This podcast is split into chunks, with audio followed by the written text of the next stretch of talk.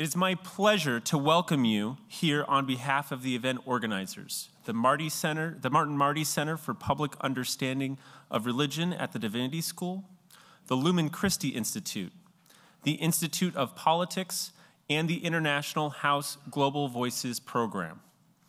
We are honored to have as our special guest New York Times op ed columnist Ross Douthat. Joining him for a panel discussion on religion and religious expression in the academy and public life will be Geoffrey Stone, Edward H. Levi, Distinguished Service Professor at the Law School, Laurie Zoloth, Margaret E. Burton Professor and Dean of the Divinity School, William Schweiker, Edward L. Ryerson, Distinguished Service Professor of Theological Ethics in the Divinity School, and William Cavanaugh, Professor of Catholic Studies and Director for the Center of World Catholicism at DePaul University. I now welcome to the podium our moderator for this afternoon's discussion, Willemien Otten, who is Professor of Theology and the History of Christianity and Director of the Martin Marty Center at the Divinity School. Please join me in welcoming Wilhelmine and all of our panelists to the stage.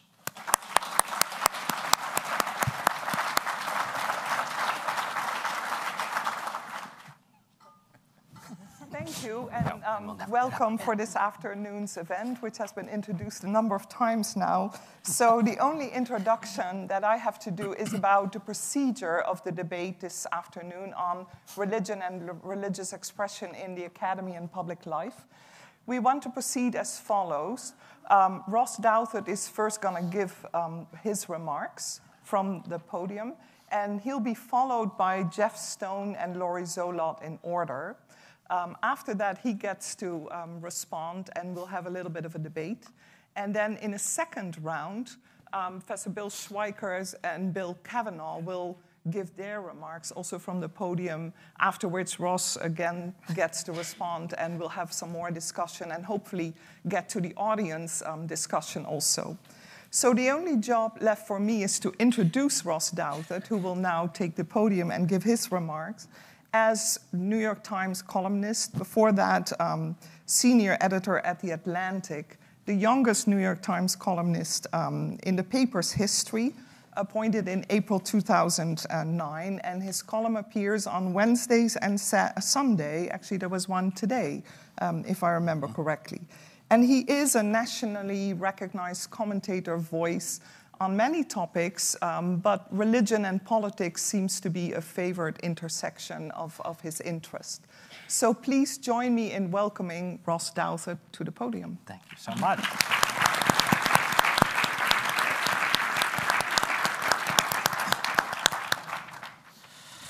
Apologies, my microphone is slipping. Um, thank you so much for that kind introduction. Uh, can everyone hear me? Are the acoustics acceptable? Great. Um, thank you for that kind introduction. Uh, I'm very grateful to the Lumen Christi Institute, to the Martin Marty Center, to the Divinity School, to the University of Chicago, and to the people of Chicago um, for welcoming me and organizing this event, which uh, promises to be hopefully as educational for me as it is for all of you. Um, I've been asked to introduce things and sort of kick things off by talking a little bit about the topic, um, which is religion and religious expression in the academy. And I thought one useful way to get into that would be to talk about some ways in which modern academic life reflects religious expression that isn't always described as religious expression um, and that reflects in certain ways a kind of return of the repressed, a return of the religious identity that most American colleges and universities, including this one, had at their inception and have gradually forfeited, closed off, or put away over the last 100, 150 to 200 years. Um, so I think it's useful and reasonable to think of the story of American higher education as a story of um, the gradual triumph of technocracy over both humanism and confessional religious identity. Uh, that we have sort of gradually moved in a university system from an initial commitment to confessional principles, um, Protestant especially, but Catholic as well, towards a focus on a kind of post religious humanism, towards the present day model in which the modern university is seen as existing to serve as a kind of engine of the Commonwealth, an engine of economic growth, of scientific research, of technological progress, and a means of educating the managerial class that oversees this entire national ecosystem and imperial political order. Um, and that has been a long process with many fits and starts. It's played out differently for older universities than newer ones, different for Catholic, differently for Catholic universities than for Protestant ones. But I think you see this trend sort of consistently and persistently in universities across the country.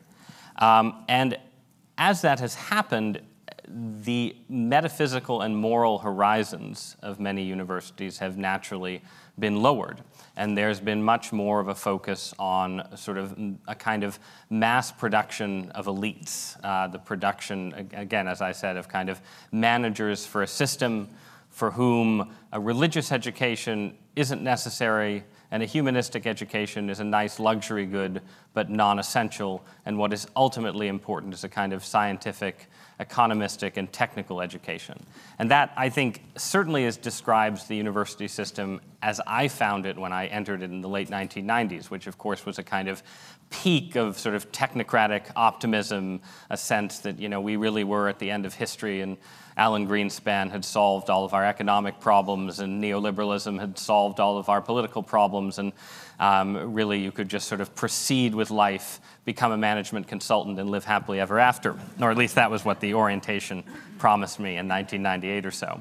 Uh, and that, that mentality, I think, remains, in many respects, the dominant worldview of most institutions, with some variation. And I think uni- the University of Chicago, with its sort of specific curricular commitments, is an interesting exception to some of these rules. But in general, I think that's the dominant spirit of the modern university. And it's a spirit, in turn, that I think produces um, different kinds of effectively religious reactions uh, within, within the university. Um, from faculty in certain respects, but particularly from students and student life and student culture, um, most of which go under the umbrella of left wing political activism, left wing political protest, and so are not necessarily seen in religious terms, but I think often reflect kind of religious energies that don't want to describe themselves as such. Um, I, I, think in academic life, the kind of the kind of sort of return of the repressed phenomenon I'm talking about is sort of chronically manifested in the crisis of the humanities, which is something that people in the humanities have been talking about for as long as I've been alive and some decades certainly before that, uh, but which reflects, I think, an uncertainty about the place of humanistic activity under this kind of technocratic paradigm. I think for a time there was an assumption that humanism could sort of survive without could survive without religious grounding and could ultimately replace the religious confessionalism that it, that it, that it displaced, that it could sort of, that a kind of religion of humanity, a religion of art, a religion of, of um, sort of religion of genius and literary excellence and musical greatness and all of the rest could sort of fill the moral and metaphysical void at the center of the university that Protestant and Catholic confessionalism had once filled. And I think over the last, we could say 100 years or 50 years, pick any period you want, I think it would be true. Over, over, the, last, over the last century, um, this has proven to be extremely difficult. And in fact, without, um, without its sort of prior half uneasy alliance with religion, humanism has found itself persistently retreating, persistently sort of crowded out of importance within the university by sort of technocratic, technological, and scientific pursuits, and perpetually uncertain about whether it should justify itself in those terms, whether it should justify itself in terms of, you know, we in the English department do research just as people in the chemistry department do research, and we can sort of reach sort of almost technological conclusions about our work just as they can reach those conclusions. This kind of sort of scientific envy that pervades certain humanistic exercises, or whether it should sort of seek refuge, as I think, again, student movements have tended to do in political horizons, in saying, uh, you know, humanism can justify its place in the university by placing itself in the service of political causes in the pursuit of the common good, in pursuit of the kind of moral vision that, again, was once associated with religion in the university. So that's, that's what I think is happening with religious energies within the faculty, that you have this kind of yearning for metaphysical and moral horizons and a yearning for uh, metaphysical and moral authority within the humanities that there's a sense within the humanities that there should that they should have this sort of authoritative role um, but it's hard to figure out how you would wield it, again, without the commitments of religion on the one hand and while under pressure from the technocratic paradigm on the other. And then among students, you have this sort of wave of what I think are reasonable to describe as sort of campus awakenings, um, sort of po- political equivalents um, sometimes shot through with explicit religious energy, but off, often shot through only with implicit religious energy, campus equivalents of the series of revivals and awakenings that sort of seem to rise and fall in American life in the 18th and 19th centuries. Um, so if you look at the trajectory of the last 50 years in university life, you have a kind of wave function where you have a crest of campus protest and campus moralism in the 1960s that sort of subsides across the 70s and 80s, rises again in the curricular conflicts and sort of political correctness debates of the 80s and 90s, subsides again across the 90s and into the 2000s, again, the period when I was in college, and over the last five or 10 years has risen again. And the very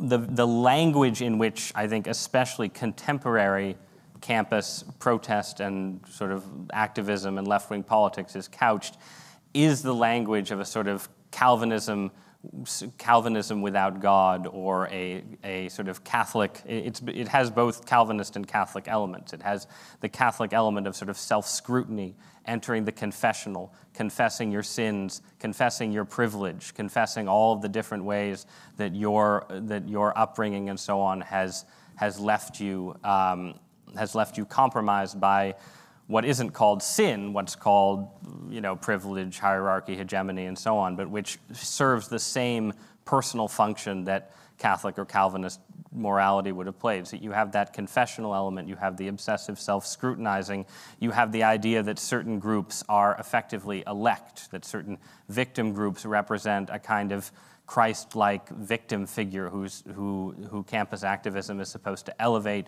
and other groups, by their nature, by sort of being part of hegemonic forces of patriarchy and whiteness and maleness and so on, are, uh, you know, are, are, are in, again, in sort of Calvinist terms, not part of the elect, are in fact sort of presumed, presumed to be um, damned and liable to judgment.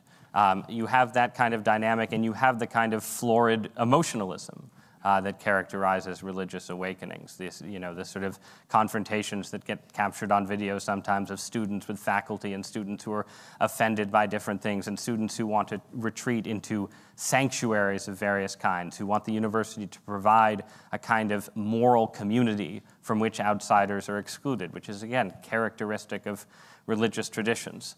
Um, I could sort of ramble on, but I think it, it comes in certain ways to, to the sharpest point in debates over campus sexual morality, where the technocratic paradigm essentially emptied out sexual morality. It, you know, it presents, it, it treats students as perfectly atomized individuals who will be supplied with condoms and birth control pills and told to sort of forge, forge sort of contractarian relationships, consent-based relationships with one another, and everything is supposed to work out perfectly well. And of course, in a campus environment filled with hormones and alcohol and misbehavior and stupidity, it doesn't work out well. And so you have this desperate attempt to remoralize sexual life, not in Judeo Christian terms, uh, in, in theoretically, in certain ways, in more permissive terms, because there's you know, you're, you're not having sort of a, a, return to an emphasis on chastity per se, but you have an intense scrutiny of sort of every moment of sexual decision and the idea that, you know, you have these incredibly strict rules for when a man is supposed to pursue and when he's not, and what means yes and what means no, and so on. You have a kind of potentially minute regulation of sexual life that then the university itself, which has been trying, and certainly when I was in college, was desperately trying to absent itself from sexual life, has been pulled back in by students as a kind of direct adjudicator of these moral sexual disputes. Again, not always with happy consequences for the students involved, but the point that I'm trying to stress is you have a kind of, it, it, it has been criticized and but I don't think you, you need to use the term critically. You can just say descriptively that there is a neo Puritanism being sought by many campus social activists around sex and rape and sexual violence that is an attempt, again, to sort of re import into campus life the kind of moral codes that would have been associated with the Baptist founders of the University of Chicago or the Methodist founders of Northwestern. Um, uh, or the founders of my own alma mater, which used to have its motto Veritas pro Christe et Ecclesia, but we dropped the Christe et Ecclesia a long time ago. So that's sort of my story of how, in these secularized post confessional universities, religious aspirations, moral and metaphysical, manifest themselves, and sort of religious and post religious anxieties percolate in academic and intellectual life. Um, and you know, I'm a political conservative, and therefore I'm always acutely aware that sort of the surges of activism that wash over campus, if they had their way, would probably take my uh, certain ideas, at least, that I care about and believe in and hold dear, and sort of exclude them from debate. Um, would declare certain things that I say unsafe for students and so on. And so, in certain ways, on an issue by issue basis, I'm a natural critic and skeptic of some of these movements I'm describing. Um, but at the same time, I can't be a full critic and a full skeptic because I think the activist critique of the modern university, of the kind of moral vacuum that exists when religion is stripped away, humanism weakens, and technocracy takes its place, that critique is absolutely correct. And it's a critique that I felt in my bones when I spent four years in elite higher education.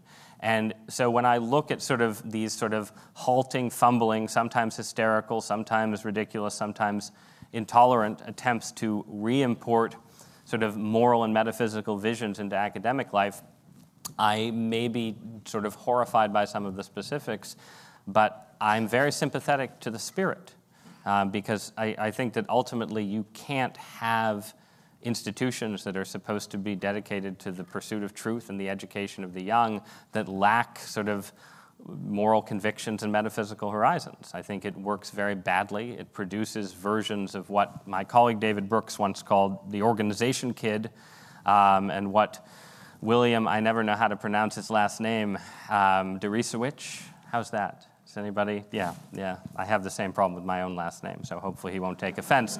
But he described as excellent sheep, that the sort of the product, the product of the meritocratic factory are human beings with low horizons, um, weak morals, and a lot of technical mastery. Um, and those kind of people are not actually the kind of people that a great university and a thriving culture should seek to be producing. So I don't want the campus left to rule the modern university, um, but I think that it is speaking to a kind of sort of sustained and systemic problem that has been building in the university since it secularized, since its confessional commitments went away, and that um, ought to be addressed. And I've rambled on a bit, and this, you know, this would be the point where I would you know, naturally sort of provide a three-point plan to address this problem. Unfortunately, I don't have a three-point plan to address this problem because the, the central tension that the university faces in confronting this issue is that the university, the, the, universities like this one, universities like the Ivy League, any, any major public university, they're trying to be universities that educate people to lead American society writ large. They're not trying to just be universities for a particular religious tradition, a particular ethnic group, and so on. And that's an admirable, an admirable approach to take. The problem is that our society does not have a serious, intellectually substantial religious center. It did to, certain, to a certain extent 50 or 60 or 70 years ago. You could say 50 or 60 or 70 years ago that the convergence of the Protestant main line and a somewhat liberalized Catholic Church provided a kind of religious center for American life. that is gone. The Protestant main line is mostly dying. Roman Catholicism is divided by a kind of constant civil war. Evangelical Protestantism has sort of tried to fill this center and sort of hit a ceiling and failed to sort of escape some of its internal tensions and contradictions. And so the essential religious center of American life today is Oprah Winfrey and Eat, Pray, Love and Joel Osteen. And it's very hard to imagine building a sort of, you know, building a moral and metaphysical foundation for universities that serve that culture on the basis of that sort of soft, squishy, highly individualistic, somewhat anti intellectual center.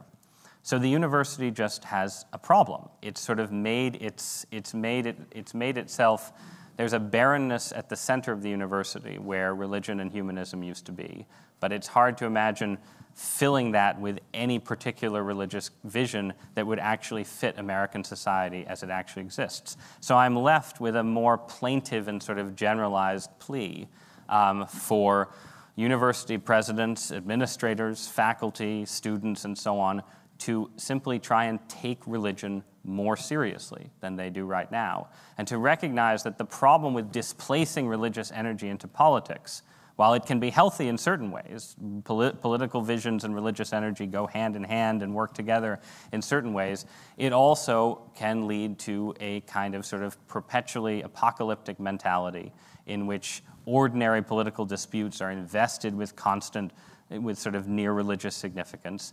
And the university if the university is sort of fully remoralized purely by the campus left, then it will become ever more alienated from a huge swath of American society upon which it depends for funding and political support. And that's part of what you see in the Trump era, I think, that you have this growing and dangerous division between sort of right of center America and not so much private universities necessarily like Chicago, but public universities and the entire complex that should work together and be connected. So it's not sufficient for universities to sort of have this kind of balancing act that they're trying to do right now, where they sort of are run like technocracies, but sort of draw some moralism from the campus left and try and make it all fit together. They need a more capacious vision. They need a more a vision that better represents society as a whole. I don't know exactly what that vision should be, but I know that it starts with taking religious ideas more seriously than I think the Academy does at just about every level of the modern university. So I can get into more specifics for building a Catholic theocracy in the you know, question and answer session, but I hope that's a useful way to start things off. And again, I'm very grateful to all of you for coming. Thank you so much.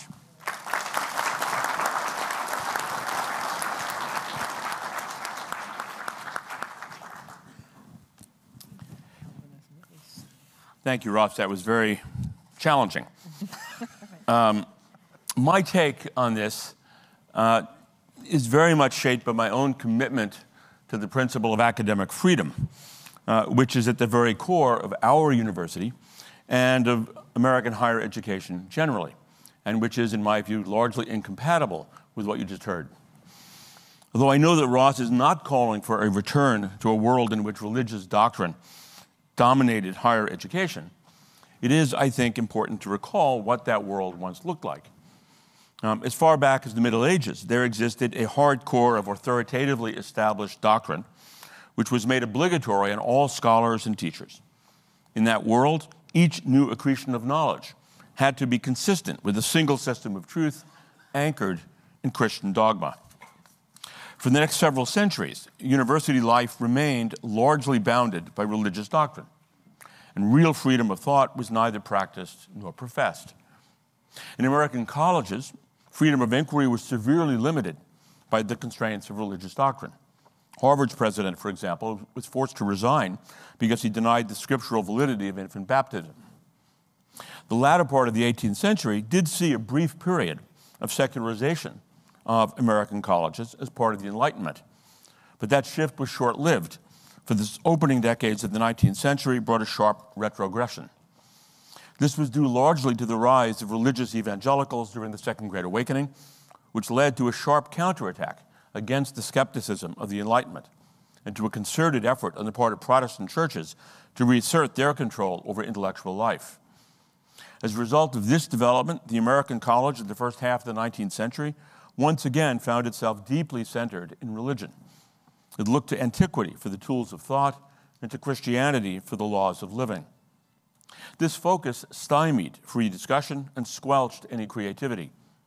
Freedom of inquiry and teaching were smothered in this era by the prevailing theory of doctrinal moralism, which assumed that the worth of any idea must be judged by its moral worth as determined by the college's leaders, an attitude that is anathema to scholarly inquiry.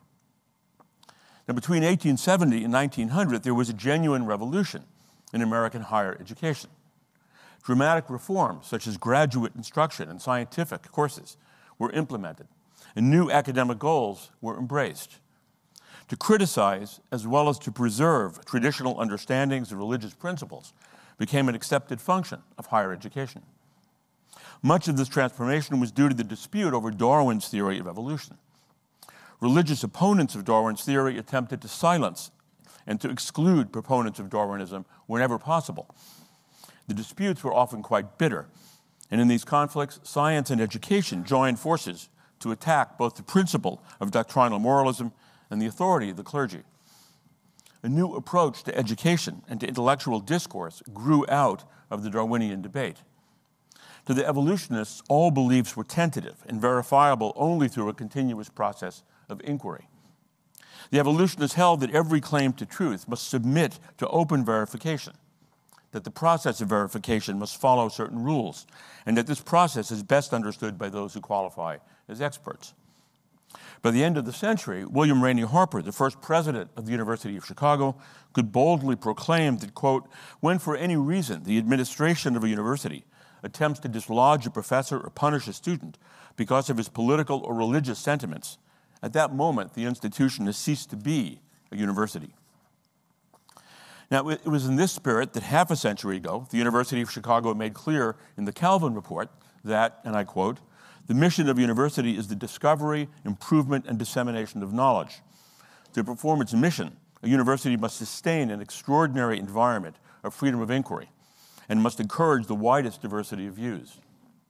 So, what I want to emphasize then is that it, that it is wholly inappropriate for a university, a real university, to insist that any particular set of moral or religious beliefs are right and must therefore be embraced by members of the community. Although I know that Ross is not advocating a return to the early 19th century, I do want to make clear why universities are and should be extremely cautious about getting into the business of deciding that there are right moral or religious values that should be inculcated in students as part of the curriculum. And I have to say, I am especially uneasy about this at the present time, because we live in an era in which religion and politics have come together in a manner that is in many ways reminiscent of the Second Great Awakening. The risk that government officials in this era, at either the state or the federal level, will link government funding to higher education to compliance with re- requirements that are designed to shape both research and teaching, including in matters relating to religion and morality, is now more serious than it has been at any time in living memory. And this poses a serious threat to higher education. Now, having said all this, I don't disagree with Ross that it might be constructive for institutions of higher learning to expand their educational focus on critical thinking about moral issues. Such issues are important to the individual and to our society, and students can surely learn a lot from rigorous debate and discussion of such questions.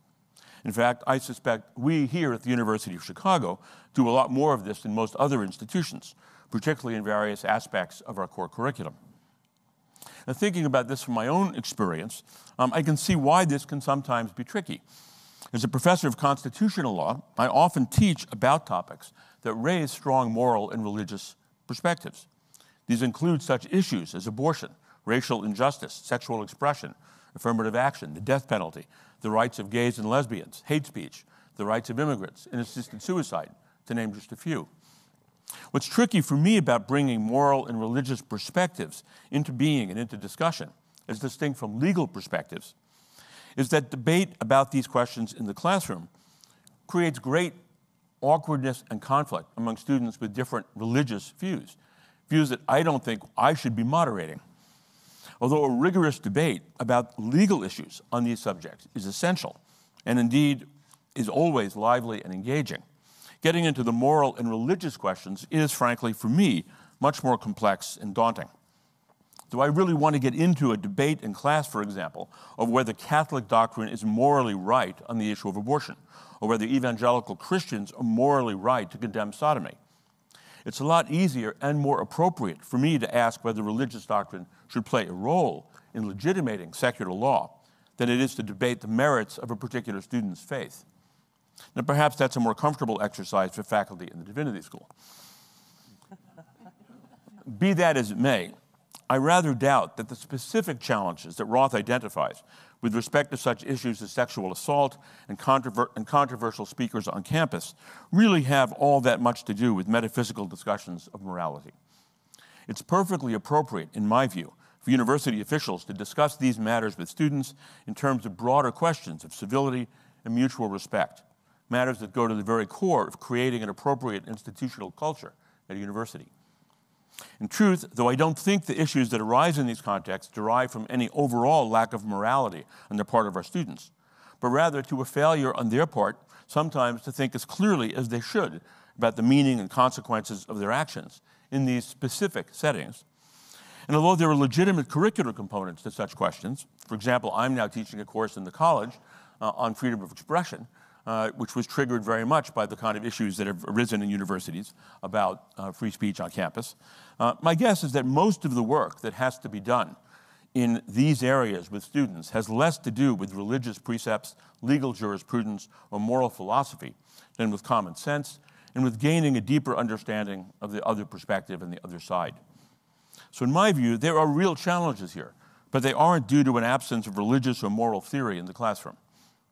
In the end, this comes down, I think, to inspiring our students to approach such questions in the way that our nation's founders, including men like Franklin, Jefferson, and Adams, described when they saw what they saw as the core principle of all of the world's great religions to do uh, to others as you would that others would do to you.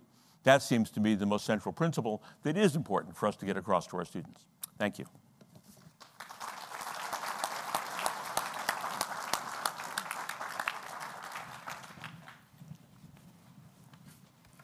Well, I come from the divinity school where we take religion very seriously. It's the whole show, right? So, first of all, thank you for the opportunity to speak together today, to meet a thinker that I find, despite my SDS background, intriguing, smart, and provocative. I'm going to say now to you what many university professors must say to him. My background was in the 1960s, and my politics then and now lean very much to the left. But frankly, Ross is so right in many of his instincts that many times he just convinces me. I'm especially happy that he also dislikes the movie Eat, Pray, Love, whatever, um, which I really dislike enormously. And I thank him for his wit and his insight tonight. I thought the Calvinist thing was brilliant. Um, thank you as well to, to um, Thomas Levergood and Lumen Christi, to my colleague Willemien Otten, the great director of the great Marty Center at the Divinity School, where we take religion very seriously. And of course, my terrific University of Chicago colleagues, the International House and IOP. It is a pleasure to think carefully about the nature, goal, and meaning of our university, this great, tumultuous place. It is a good and rare thing also to speak seriously about our great duty of citizenship, which is in part what Mr. Douthat is considering when he notes that one important goal of a university is to awaken in students the capacity of carrying on critical classical liberal traditions. The university is one of the few institutions that have remained intact for 900 years, along, of course, and only with the church, and in my case, with the long practices of Jews poring over scripture and the Talmud. And of course, this long history begins not with our American practice, or even with the Enlightenment, frankly, but with Roger Bacon, empiricists, and medieval practices, all of which, of course, created the arguments that the study of the world, the discovery and the measurement and the math and logic were valuable as testimony to God. It is Mr. Douthat's concern, as I understand it, that this tradition, rich in detail, ritual, and truthful content, has been long lost to us, scooped out and hollowed, replaced by technocracy and an affection for the personal quest, a popular theology, that's Joel Osteen, with a self at the center. And what we need to try to establish is a metaphysical and a moral horizon that could possibly be held in common even though, yes, it's a difficult time.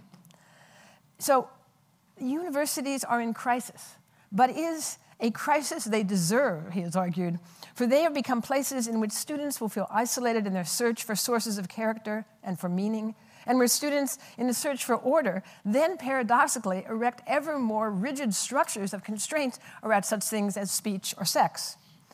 Now, Mr. Douthat is a Catholic, and a sincere one, and he is largely concerned with tasks of Christians or Americans as Christians, and I think that's an important task. But I'm a Jew, and it can sort of make me feel like a, like a bystander.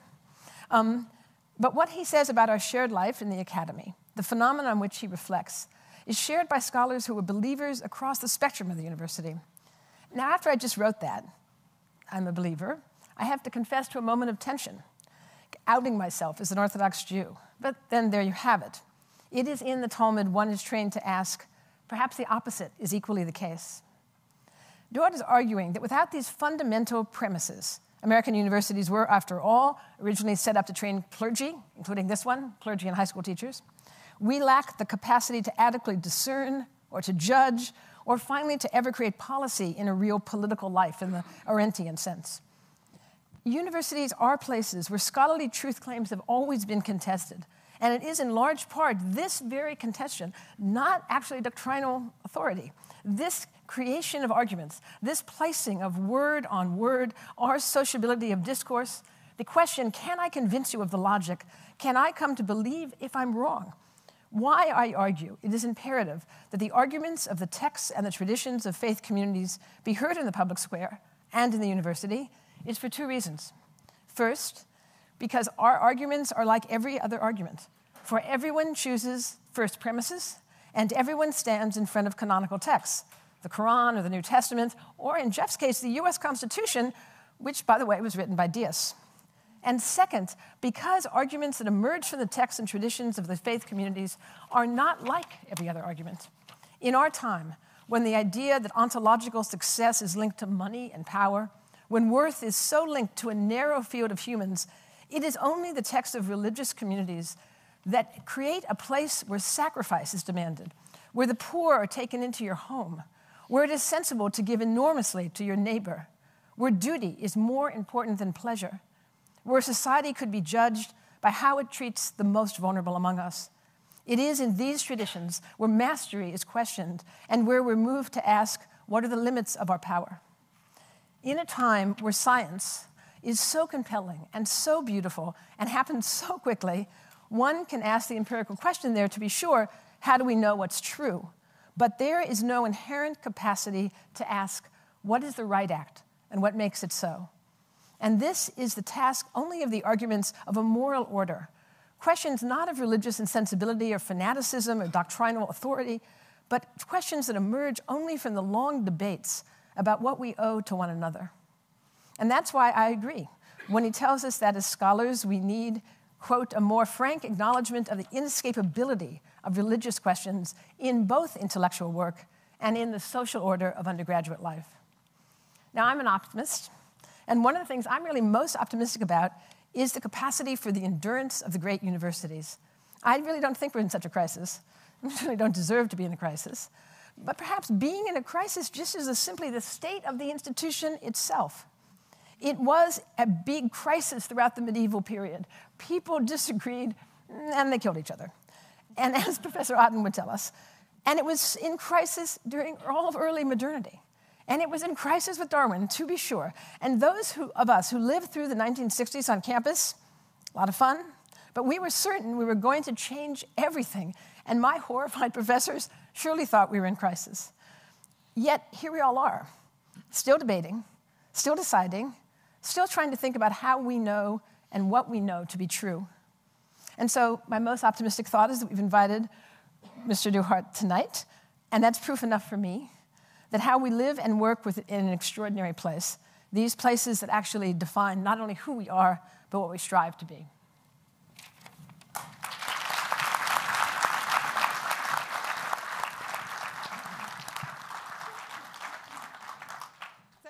Um, both Professors Stone and Zoloth for wonderfully um, um, lucid comments, and, and Mr. Douthat first.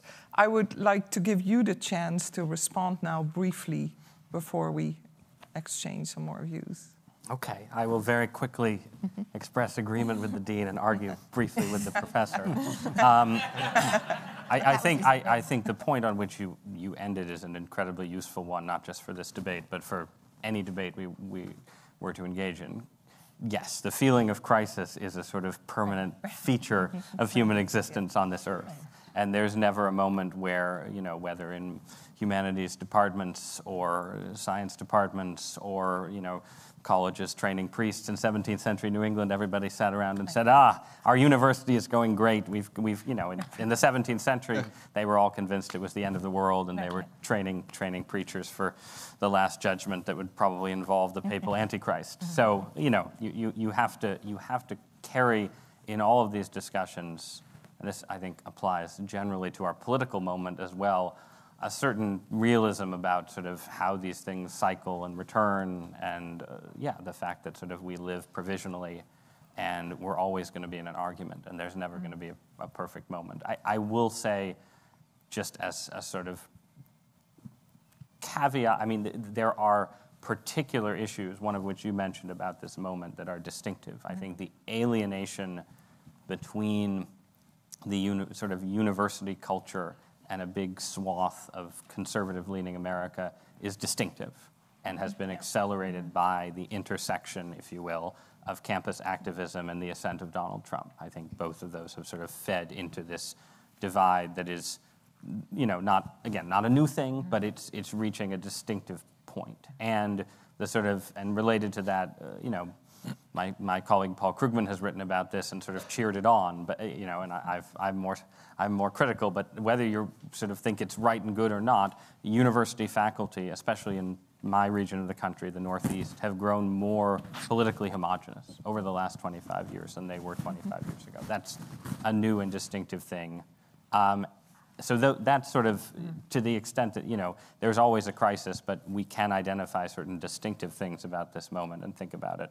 Um, and then in the sort of always true vein, uh, see, I guess I, I do think, I think religious and moral questions are inescapable in a way that you yourself in your argument sort of reflect implicitly. Mm-hmm. Um, you know, you, you can sort of try and reduce them. You can say, well, we can reduce theological debate to a first principle, like love your neighbor as yourself. We can reduce moral debate to a first principle. You know, we hold these truths to be self-evident that all men are created, evolved, something equal, right? right? You can you can reduce, and I think the tendency in secular liberalism, especially, is to sort of hopefully reduce in the sense if we get it small enough, we won't need that all that metaphysical baggage that the Catholics and Protestants and Jews and Mormons and Muslims and Buddhists are always nattering on about.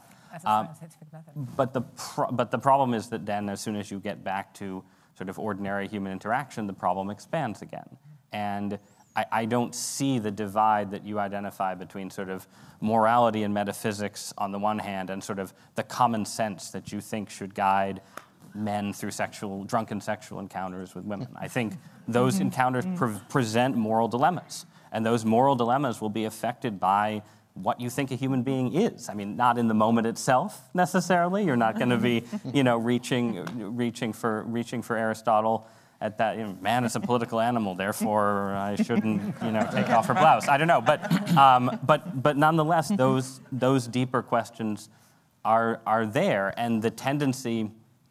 Again, I think what you're seeing on campus is a revolt against, in part, reductionism, against the idea that, well, we're all just sort of sexual beings who should act on our desires and it'll all work out. There's a desire to go up a level, even if what right now you find up a level seems more sort of bureaucratic than necessarily necessarily religious. And uh, so I, I mean, I, I think that universities, you know, it's, it's true that we don't, you know, make rules um, based on the dogmas of you know the Congregationalist Church or the Catholic Church in terms of what scholars look at. But scholars in universities today are bound by a different set of moral commitments, which you yourself gestured to in your list. You know, you when you were listing things you could talk about in the classroom, you said racial injustice. You assumed the injustice of racism. You don't have scholars in major universities working on sort of theories of race hierarchy. And yes, you can argue, well, that's just empiricism working itself out, but there's, an, there's, a, moral, there's a moral claim there that is not ultimately provable one way or another. You, you do have to fall back in certain ways to moral, moral and metaphysical principles. And the same, I think, you know, out of the nine or 10 things you listed, at least three of them you freighted with moralistic language because you can't help but do it. Um, so I, I, think that, yeah, I, I, think that the modern university relies on a mix of technocracy and a sort of this kind of post Calvinist sort of social justice spirit for it provides the moral ballast, and the two are in tension, and they, you know, and they both are limited in certain ways, and with some of the broader horizons that religious traditions could provide, could get closer to the truth about human existence, which is, as you so admirably said, what the university is all about. And to end on a note, uh, maybe not of agreement, but at least picking up on a point you made, I think your reaction to the way students are in class, you know, you're, you're, you're feeling that if we debate this legally, it's easier than if we debate it morally, and if we debate it morally, then it's easier than if we debate it religiously that's a phenomenon that I well recognize from my, my own conversations in my entire life. But it maybe reflects there a failure on the part of religion mm. to sort of teach mm-hmm. people that, you know, if you have religious ideas, they're not, you know, as you, they're not mm-hmm. different in kind. They're not something that's held. You, you have your, you know, your Catholicism that you carry into campus life and hold over here, and you'll have legal arguments over here. But you know, you're holding your faith for fideistic reasons and so on. No, any any faith that informs your moral perspective, that informs your legal perspective, has to be itself reasonably defensible. And I think it can be both the case that the secular university should be more accommodating and understanding and encouraging of students or faculty who want to bring their religious perspectives into debate, and that religious traditions themselves that are raising these kids who come into your classroom and get all like this when you raise an issue should be building people who are like this, who are saying, "Hi, I'm a Muslim and I'd like to, you know, I'd like to defend the hijab, and I don't feel uncomfortable." doing that, even though, you know, if you're the Muslim defending the hijab in a classroom of University of Chicago students, I imagine you would be starkly outnumbered. So, uh, um, on that note of at least possible common ground, mm-hmm. I, I, will, I will close. Well, um, uh, thank you all very much. Let me just come to the defense of Professor Stone a little bit, um, coming from the Divinity School. So, um, when President Zimmer gives our students their degrees, he welcomes them to the community of scholars. And in listening to all of your comments, um, I feel that, and, and over time actually, I feel that that has become a somewhat empty term. And, and, and some of what you're um, uh, signaling, uh, Mr. Douthat, uh, speaks to that campus life, etc. Because it's a very thin notion of community. Yes, you've all gone through the same hoops and now you all have your degree. But what does the sense of community mean?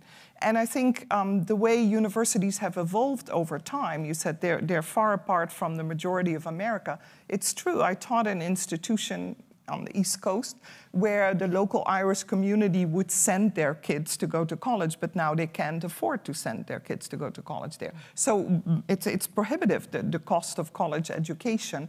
And so they've become separated from regular society, if you will. And I think, on the other hand, initiatives like you have at the University of Chicago, but I'm sure elsewhere, like we have a Logan Center, we're going to get a university, a, museum. There is a sense that the university needs to flesh out that notion of what community is, to include some sort of life, not just jumping through the hoops. And I'm wondering if it isn't that that we're struggling with, what kind of community we are, and that you're saying that religion should be a part of that. Um, but Professor Stone is more skeptical. And, and the one thing I think you didn't mention, I've been thinking about, universities have very often, and not unreasonably so, compare, been compared to monasteries because there's a sort of ascetic discipline, right? And as a woman, I applaud secularization because it made it easier for me to enter that monastery. And I don't want to let go of that emancipatory value that you have at the university. So, religion as part of life, community life, yes, mm-hmm. but not you know, not, not imposing it and not going back to that ivory tower monastic sort of ethos. Uh, well, yes, but Good.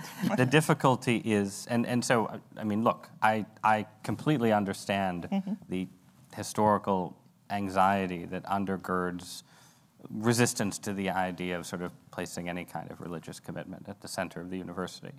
Um, and I am, you know, I, I like to imagine that there exists a balance between sort of moral and metaphysical commitments and the kind of um, sort of modern openness that you appreciate as a woman and the kind of general sort of skeptical pursuit of knowledge openness that religious authorities have often attempted to constrain. So if I'm drawing up my ideal university in my mind, you know, I think that there are religious institutions now that maybe at least somewhat come close to it that sort of try and maintain a religious identity while also being open to, you know, sort of open to the best of modernity and the best of the scientific spirit and so on. But it's completely the case that there, that there will always be a tension between the purpose of the university as, you know, expand the frontiers of knowledge and a purpose of the university as a place that transmits traditions, mm-hmm. that acts as a kind of moral teacher, and that prepares people not just to be part of the community of scholars, but to be, you know, leaders of a nation, a mm-hmm. national community, or a global community. I guess my point again is that I don't think removing the Baptist Church from its role in the University of Chicago has mm-hmm. done away with that tension. Mm-hmm. It has mm-hmm. just removed it from a tension between clerical authorities and people pursuing knowledge and the, the- you know, the, the various authorities of liberal multiculturalism who may be more tolerant, not always of conservatives, but who may be more tolerant than the Puritan divines who they've replaced, um, but still manifest the same sense of like, well, you know, we have. I mean, if you go into a, if you go into a modern university and you go through the orientation as a student, the orientation at the modern elite university is a moral indoctrination. The moral indoctrination has, you know, sort of multiculturalism as a value. It doesn't have confessional principles. Maybe it sort of distills morality instead of expanding it. Maybe it's less, you know, less bigoted or chauvinist or sexist and so on. You, you can make various arguments for why it's better, but it still is a moral indoctrination. There is still these moral commitments that then ma- that then students pick up on and demand, you know, demand that the university enact more vigorously, right? The, the- you know, they say, mm-hmm. look, you, you make all these protestations about multiculturalism and gender equality and racial equality, but then you just seem to be running stuff for the benefit of your scholars. What gives? That, I mean, that's the mm-hmm. tension. And so, again, I'm, I'm just saying you haven't, the old tension that, that you're mm-hmm. identifying, which is real and always a problem, doesn't just go away once you get rid of the Baptists. We don't want to get to that. Do you want to react briefly and then we? Well, I just want to make it really clear that I, just like Geoffrey Stone, am a free speech advocate. I believe in everything you've written. I think it's terrific. I go around proudly talking about it. Um, and it's wonderful because it makes space for the kind of arguments I'd like to make about the poor, uh, about the theopolitical economy in which the poor is central and not some peripheral problem, right, as in market theory. And I think that's all we're saying here. I, I'm not saying maybe you're saying this, you want a Catholic thing here. But I, but for me, you know, always a minority in, in religious um, terms, it's, this free speech thing is critical. But it can't be that it excludes, the one thing you can't say is, hmm, yeah, what if the text is true? You know, and, and what if you should never lie? Because it was the kind of claims that is only possible to make from the text of religious authority. And they need to be honored and they need to be respected as plausible truth claims just like um, you wouldn't expect any reasonable biologist to think, well, you know, I don't I really believe this whole stuff about evolution. I mean, you want him to believe in this, the value of their work, that it means something, that it's based on something. And we ask the same of our scholars of religion. You know, you can't possibly teach it without having some generosity towards that the story. And, and you know, we want our students to feel like that's possible in a modern university. Um, without, it's not a confessional statement. It's a statement about the kinds of arguments that should be allowed if we really care about free speech. And again, I don't disagree with any of that. I mean, my view is that at any argument on any issue is appropriate, and mm-hmm. people should feel free and be courageous about making it. Yeah. My point is only that the university should not have positions. Yes. That's the difference. Mm-hmm. I, I, I, there's no, no position that mm-hmm. a student would take that I would say you can't say that. Well, what, what, But do you- but do you- but but they're bootlegging in. that You're bootlegging in some values. There's no. I mean, maybe not. stand, right? I mean, what? I mean, do you think? Do you think that? I mean, there, I think there is an an admirable vision of a kind of ideal, perfect free speech-based university in which the university really wouldn't have any commitments. But we're not close to having that, and such a mm-hmm. university would end up employing racists, sexists, defenders of fascism, defenders of Stalin. Mm-hmm. Right. You know, If such people good- are employed in, If they were good in America. scholars, they should be employed. Right. If they were good scholars, however. Right. Yeah. And that and that is there and university I should say do you know I mean the tenure system is obviously designed to protect in some cases just such people, um, but they usually don't express those views until they get tenure. So uh, I, I, I just think it is it, there does not exist an actual university that in its public commitments th- there exist universities that are committed to free speech within within the university, but even even those universities still have commitments to you know generally the liberal democratic order, which is itself a moral and metaphysical vision, which rests ultimately on Judeo-Christian ideas, even if it is, thinks it can do without them. Or as we say, Christo-Jewish idea. Christo-Jewish. yes, that's. I think at this point we move to the next two um, um, commentators. Um, first, Professor Schweiker, and then Professor Cavanaugh.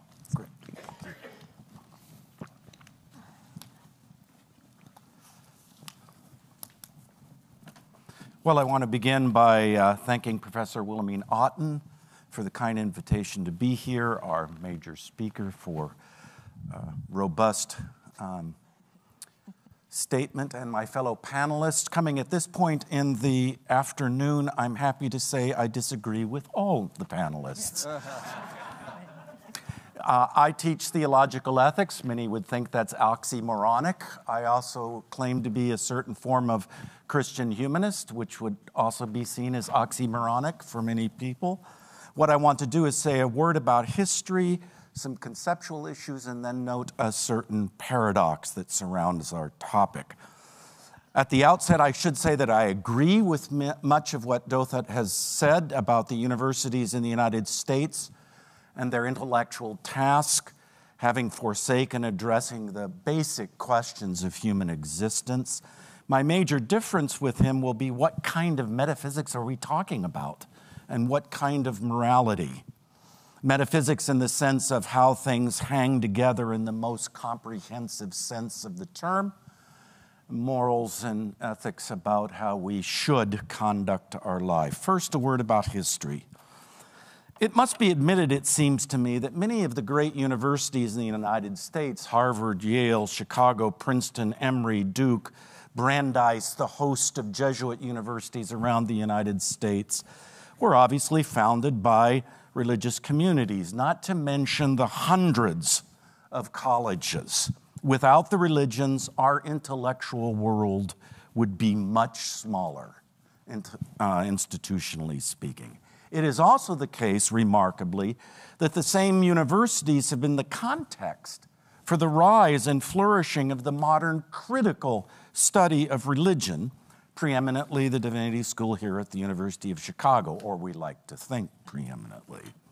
So the idea that religion and religious discourse sh- should not be found in the modern university is a historically problematic claim and would deprive us of many of the intellectual tools and disciplines needed to engage the religions or any human cultural phenomena in all of its complexity and messiness, precisely as human phenomena found throughout every history and in every culture, the religions at least. So I take it that historically speaking, our topic is a bit ajar, and that if we wish to replenish our cultural resources, our cultural capital, as it were, which I take to be one of the forces of our address today, we must continue to engage the religions, and even more comprehensively than we have in the past.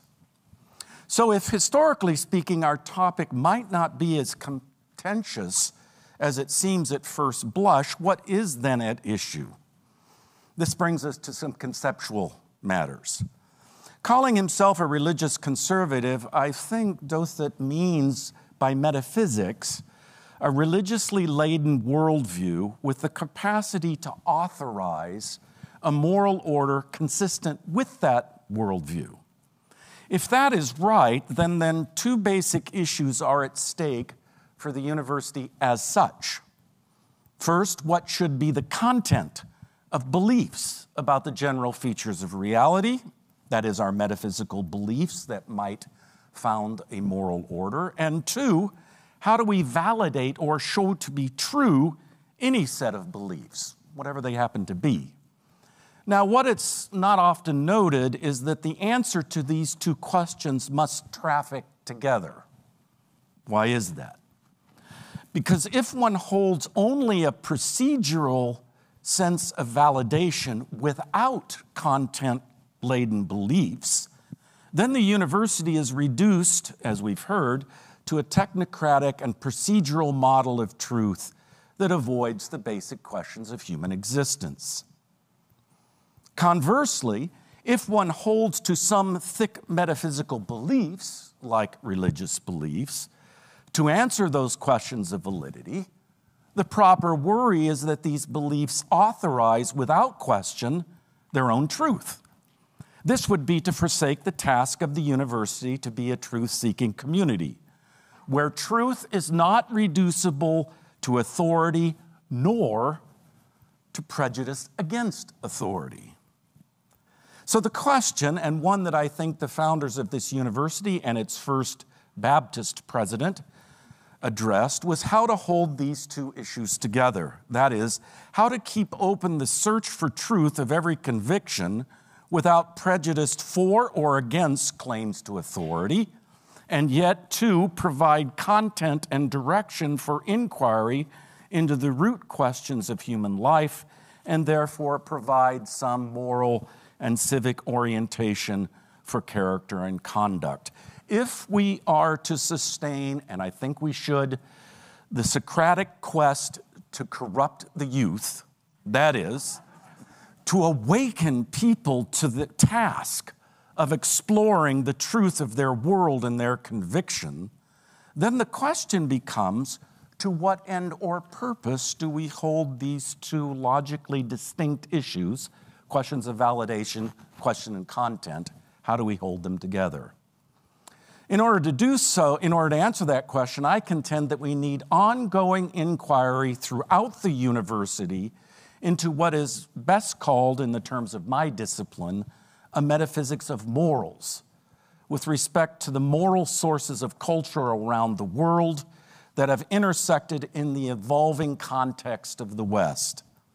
As far as I can see, only when we can sustain a moral order keyed to the dignity of human beings as moral agents who must assume responsibility for their lives and their several communities, can we insist then on the demand for respect of others in the quest for truth and provide non coercive yet rational guidance for the conduct of life? I'm quick to add that this does not mean establishing the universe as a, university as a paragon of virtue or some new moral police. It also does not mean that ethics and religion and theology are the queen of the sciences. Heaven forbid that. It does mean that we see as a whole the, that the university is and ought to be truth seeking within the terms of its several disciplines and seek to provide guidance for the responsible conduct and enrichment of human and non human life. For myself, this is what the motto of the University of Chicago means Crescat Scientia Vita Excolatur. That ideal should remain in different ways the task of every division, every school, every department, and center at this university. It is how we can replenish critically and deploy available moral resources. Yet at precisely this point, we reach a paradox about the use of ideas about metaphysical and religious background beliefs in order to sustain modern liberal democratic social order. The paradox is, and one not often enough mentioned or noticed, the paradox is, is that such beliefs, as I've suggest, suggested, can be important sources for sustaining human dignity, respect for others, the task of forming truth seeking communities, but they can rarely, if ever, only, only be used for political ends. Transforming such beliefs into means to some other ends is counterproductive since such beliefs are themselves about the ends and purposes of human existence. They resist being used for their sheer political utility. And when that is attempted, they are denigrated and lose their cognitive and moral power. What this means, I judge, is that the university has the task of isolating within cultural and religious traditions their most humane and truth seeking dynamics, and then extending those insights into the future. In this way, the traditions give rise to thought in order to further modern purposes without reducing those traditions to their political utility or accepting them whole cloth. This is why the critical and constructive study of religion is necessary for the ongoing vitality of the modern university, especially here at Chicago.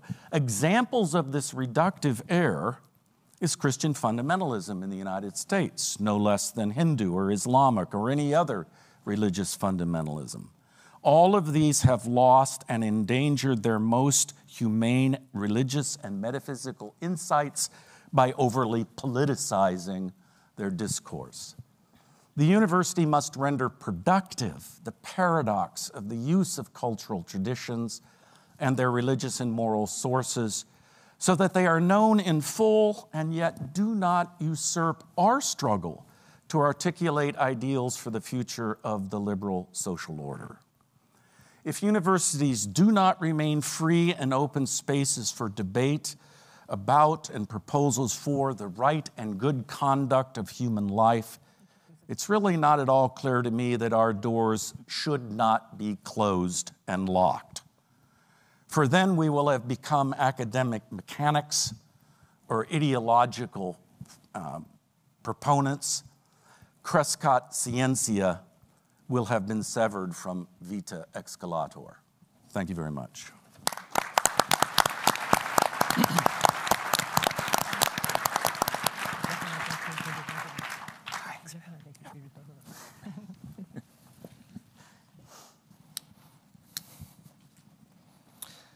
Well, let me echo thanks to all the organizers uh, of the conference and to the panelists uh, as well.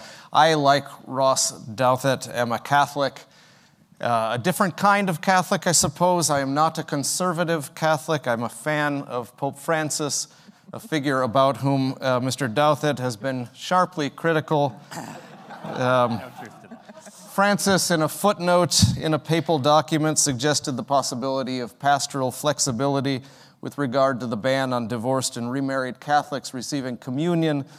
Uh, Ross seems to be one of those who regard this as tantamount to the Pope cavorting naked around the maypole with a bunch of druids.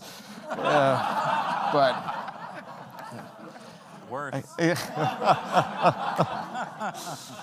Such differences between Catholics illustrate that faith traditions are not monolithic a tradition is, as philosopher Alasdair MacIntyre says, an ongoing argument about the goods essential to that tradition. And so, if Ross and I were to argue, I, am just going to call you Ross, by the way. I, have I've heard your last name pronounced at least three different ways so far, and so I'm just going to go just going to go with Ross. So, were we to argue over the Pope's footnote, we would not start from scratch or simply state our personal preferences, but we would argue on the basis of mutually accepted premises and texts, lived experience, logical reasoning. And MacIntyre argues, and I think he's right, that all reasoning is traditioned in this way. Even the Enlightenment is a tradition based on certain core beliefs about the human person, and the fact that the Enlightenment is a tradition that denies it's a tradition has put us in the situation that Ross has so well described. Uh, secularizing projects commonly assume the essential reality of distinctions that we've inherited from the Enlightenment. Religious secular values facts, faith reason, subjective, objective, and so on. And so we've attempted to jettison religion from higher education in order to attain to a more objective and fact-based, fact-based pursuit of the truth. The problem, though, as even Max Weber acknowledged, is that supposedly value-free facts tell us nothing about meaning. According to Weber, science fails to answer, quote, the only question important for us, what shall we do and how shall we live? End quote. The absolute divorce between fact and value means there is no factual basis for adjudicating the rival claims of spheres of value. So we make a sheer groundless choice among what Weber calls gods. Quote, many old gods ascend from their graves. They are disenchanted and hence take the form of impersonal forces. End quote. Doesn't sound like Weber, does it? Appeal to a transcendent ground for choice has been cut off, so the purely immanent rationalization that characterizes the modern world necessitates the purely irrational choice of one or more of the gods that, that continue to haunt modernity. And so Weber writes, quote, we live as did the ancients when their world was not yet disenchanted of its gods and demons.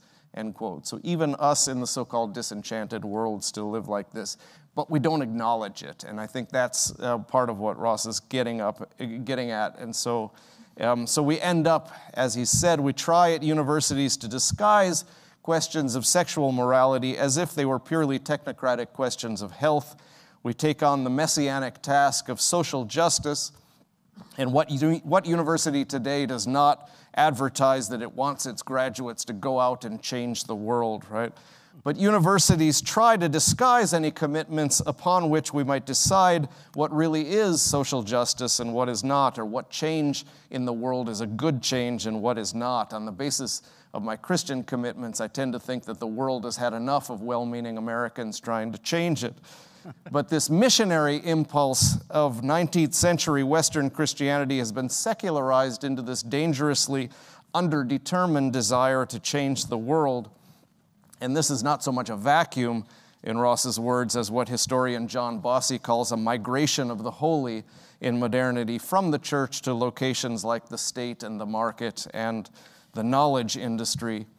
And I think anyone who has spent time in the modern academy can see that universities do not actually function in practice according to the dichotomy of beliefs and facts. There are all sorts of dogmas that are not restricted to divinity schools.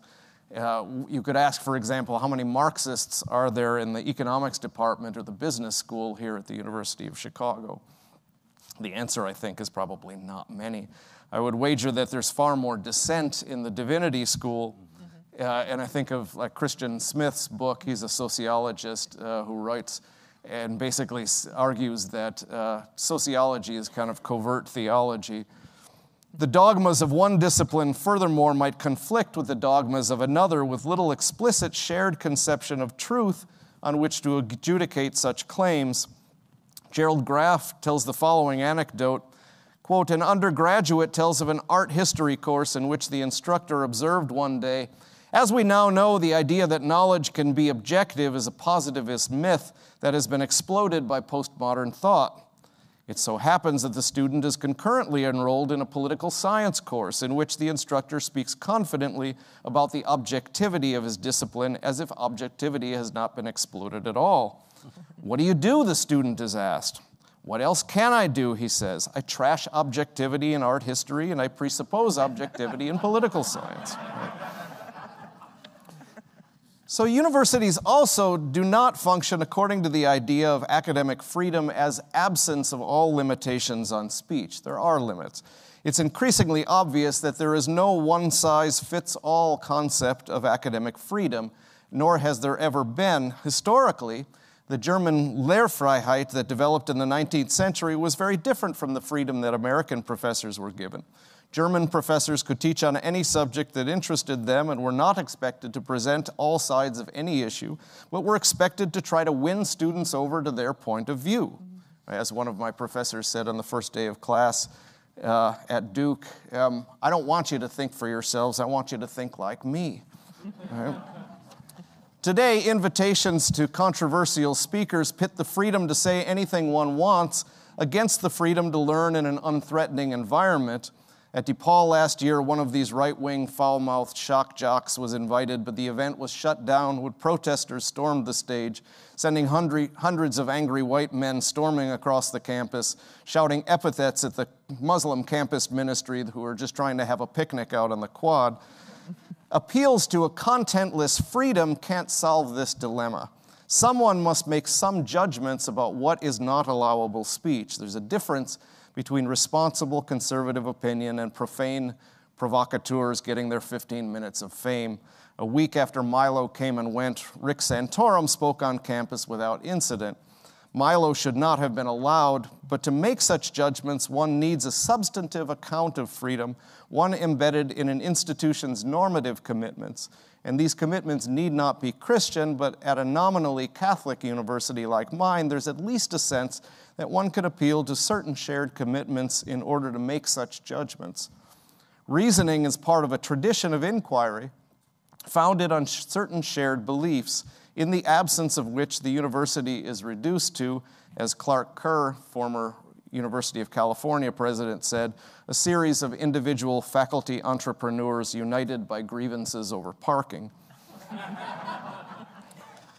So, even though if one accepts that normative convictions are needed and are covertly already present in universities, some object that religious convictions in particular are antithetical to a free university. But here I want to appeal to a whole wave of scholarship over the last few decades that has shown that the religious secular distinction is a contingent invention of the modern West and not simply part of the natural furniture of the world. There was so, no such distinction in the pre modern West and no such distinction in non Western countries before they were colonized. There's a long and complex genealogy here being told by scholars across multiple disciplines, but the upshot is that there is no essential difference between beliefs in God or gods on the one hand and beliefs in nations, freedom, the invisible hand of the market, the genius of the emperor, the will of the people, or commodity fetishism on the other. A survey of religious studies literature finds the following treated under the rubric religion totems, witchcraft, human rights, Marxism, liberalism, Freudianism, Japanese tea ceremonies, nationalism, sports fanaticism, free market ideology, Alcoholics Anonymous, and the list goes on. The implication of this scholarship is decidedly not that all worldviews or normative convictions are equally valid. So, leveling the playing field doesn't mean that the game is uh, going to end in a tie. It does mean, however, that there is no prima facie reason to exclude so called religious discourse from the type of inquiry that goes on at universities. So, as I often say to my students, don't tell me that you have facts, but I have beliefs, right? We both have both. So you tell me what you believe, I'll tell you what I believe, and then let's have a conversation. So Ross is right that there's no turning back the clock to confessional universities. And of course, even confessional universities are not confessional in the way they were in the 1950s.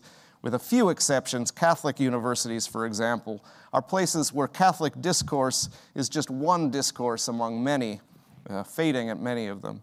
But by not excluding so called religious questions, such universities signal to students that there may be meaning in life that is encountered and not simply chosen. Truth that is encountered and not simply chosen. Most students today don't need liberation from narrow religious dogmatism, but they rather need liberation from the dogmatism of the self, the notion that meaning, like any other commodity, is decided by mere preference. Thank you.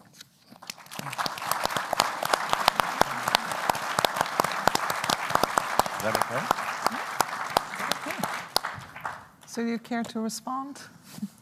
Um, well, I mean, apart from our disagreements about the Holy Father, I find absolutely, you know, there's almost perfect common ground between us. So we've we've we've healed Roman Catholicism in one in one discussion. Right, glad you took care of it. Um, yeah, no, this is this is yeah. You, you can be the Jewish observer right. of, this, yeah, of this. What a moment. It's it's a big it's a big moment for all of us. Um, no, let me let me try and since I'm generally in agreement with many of the points that both of you have made, I'm I'm trying to think of something sort of provocative to say about them. This is the perpetual burden of the newspaper columnist. Sort of how can you take general agreement and destroy it in order to have, in order to have an argument and get a thousand comments on your piece? Um, but I, I, was thinking about um, your distinction between the sort of metaphysical and moral issues, because I mean, one of the interesting things within religious conservatism as a kind of tradition, right, in its own right, mm-hmm. that sort of developed in American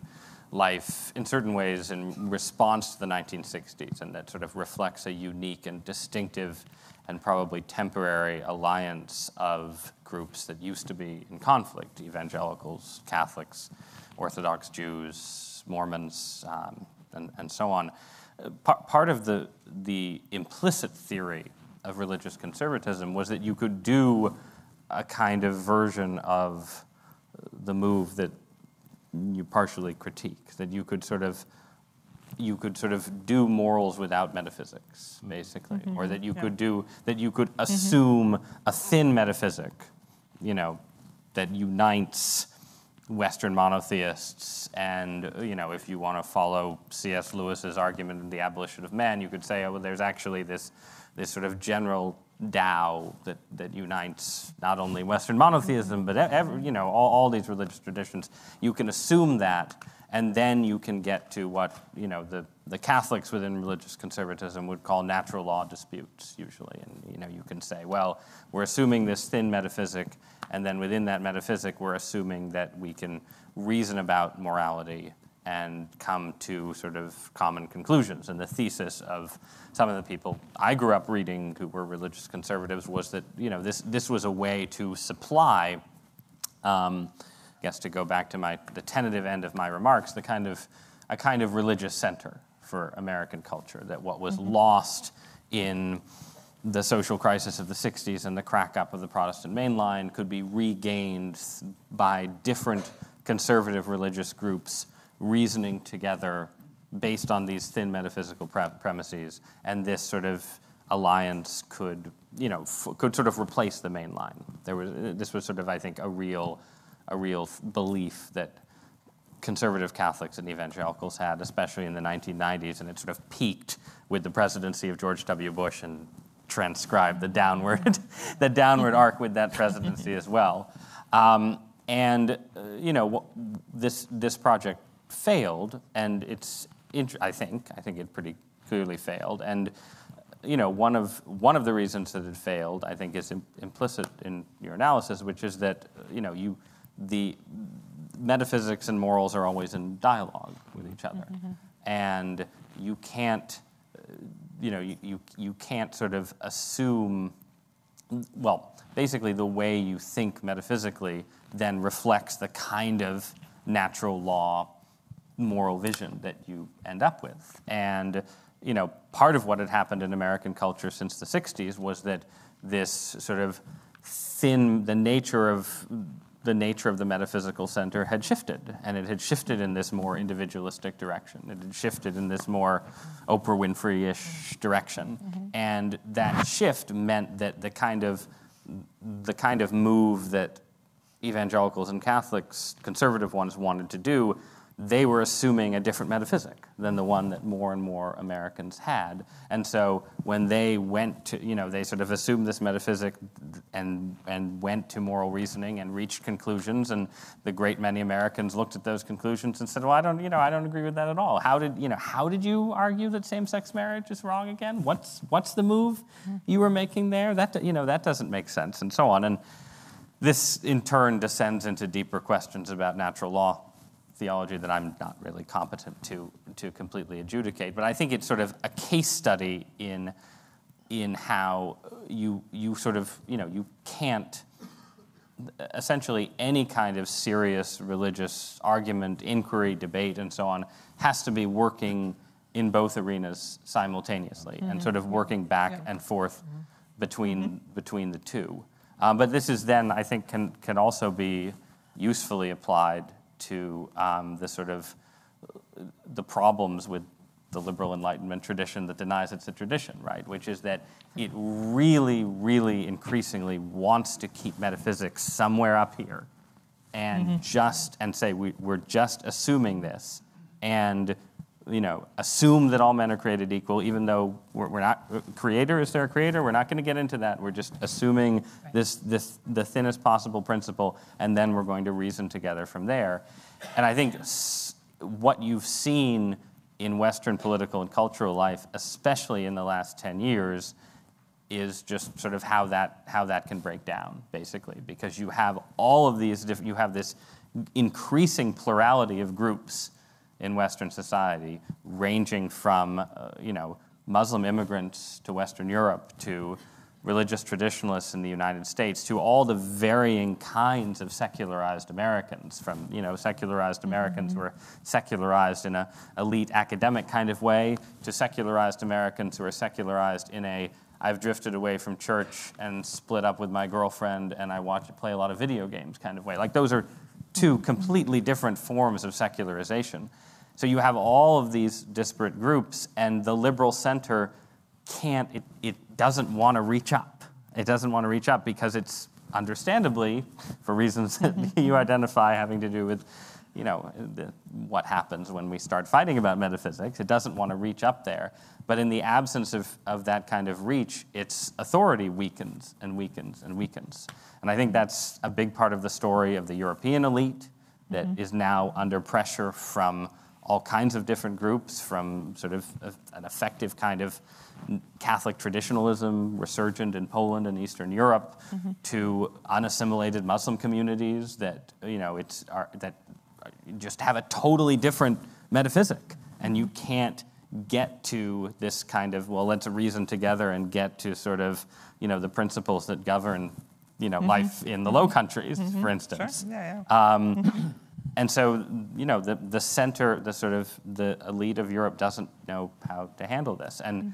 the, and again, I'm not, you know, I'm, I, I don't have clear conclusions or paths forward to offer because I think, you know, they're all, they, they all carry with them problems. But I think what actually is likely to happen in historical terms is that this, this kind of attenuation of, you know, morals and metaphysics is just going to, you know, it's just going to lead to real breakdown and conflict of the kind that liberalism originally came into being to try and manage and resist. Um, and I don't think we're headed for that immediately. I think sort of some of our dislocations right now are sort of, you know, the mini storm before a storm that's probably some generations off. But I, I think we're eventually headed for a kind of crack up of liberalism that will require, if liberalism is to sort of go through it successfully, some sort of re engagement with the metaphysical and not just with the, the moral and political. Mm-hmm. I Let- let- respond? Ca- Can I just ask a question uh, that will allow you to respond?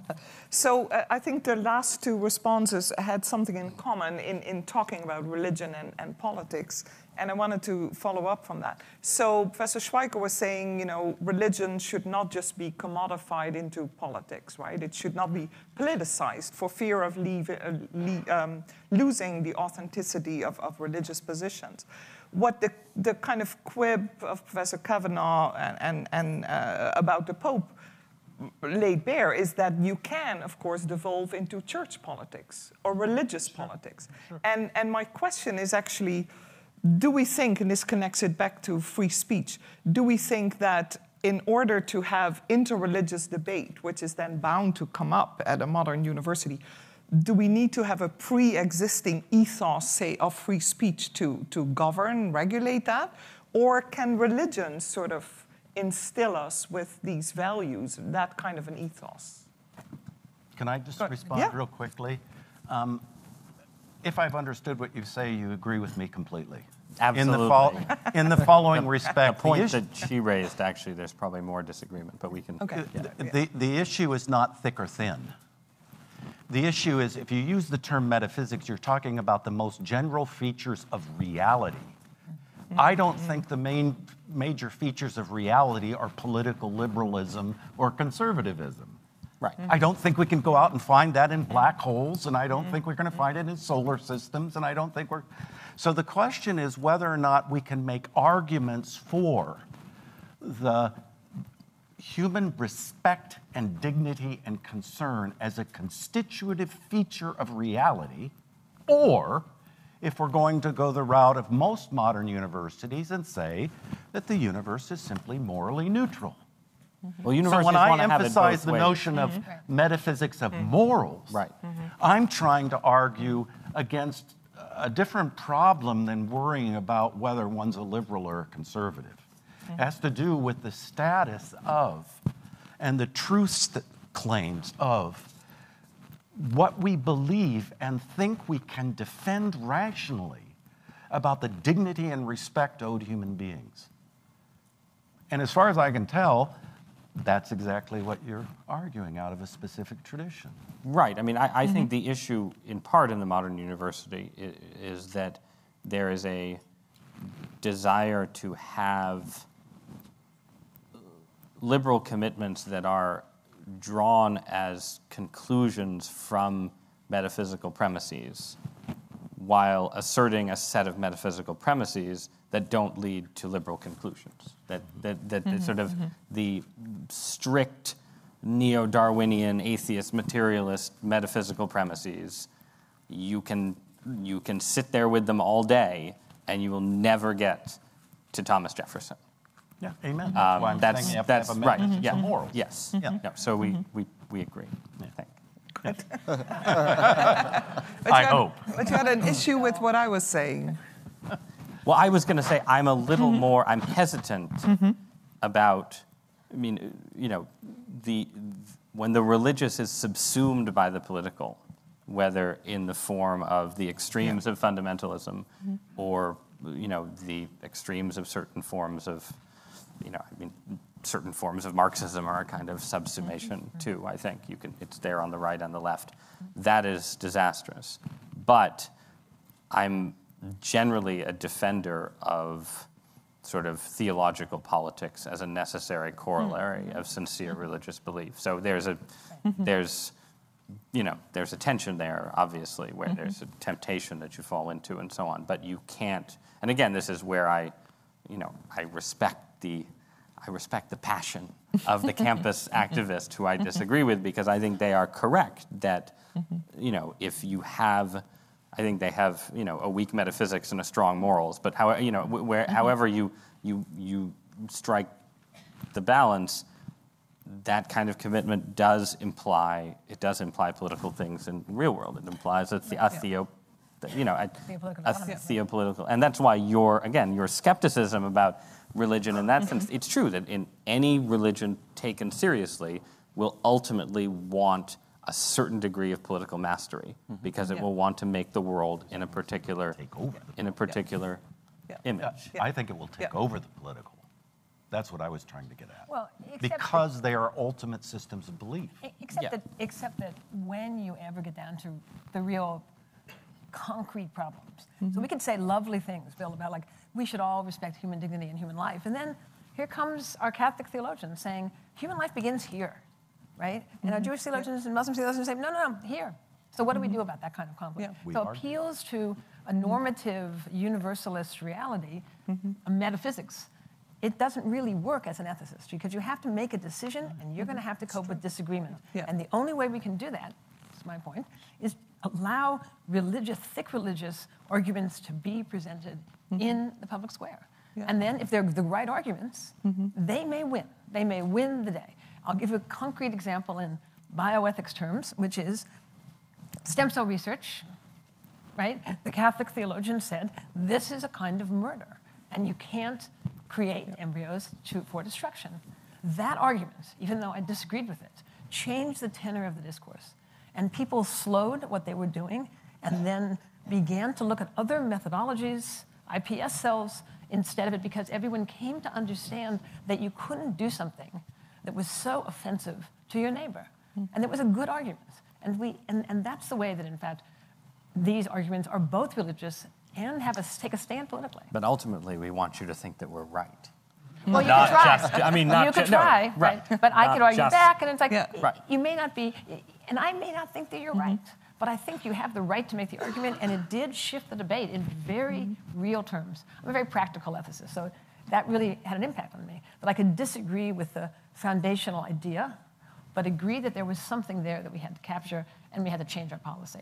And what persuades is not the claim of, of my religion says this. Right. What persuades is making the argument about why we should have this moral view. Right. Yeah. Right? Yeah. Not because my religion says it. Right. But But because, because it's there's a good some moral argument. Right. underlying it. Yeah. Let's talk about it. Let's figure out if we can find common ground. Right. But the I don't care what your presupposition religion for those arguments require respect for persons.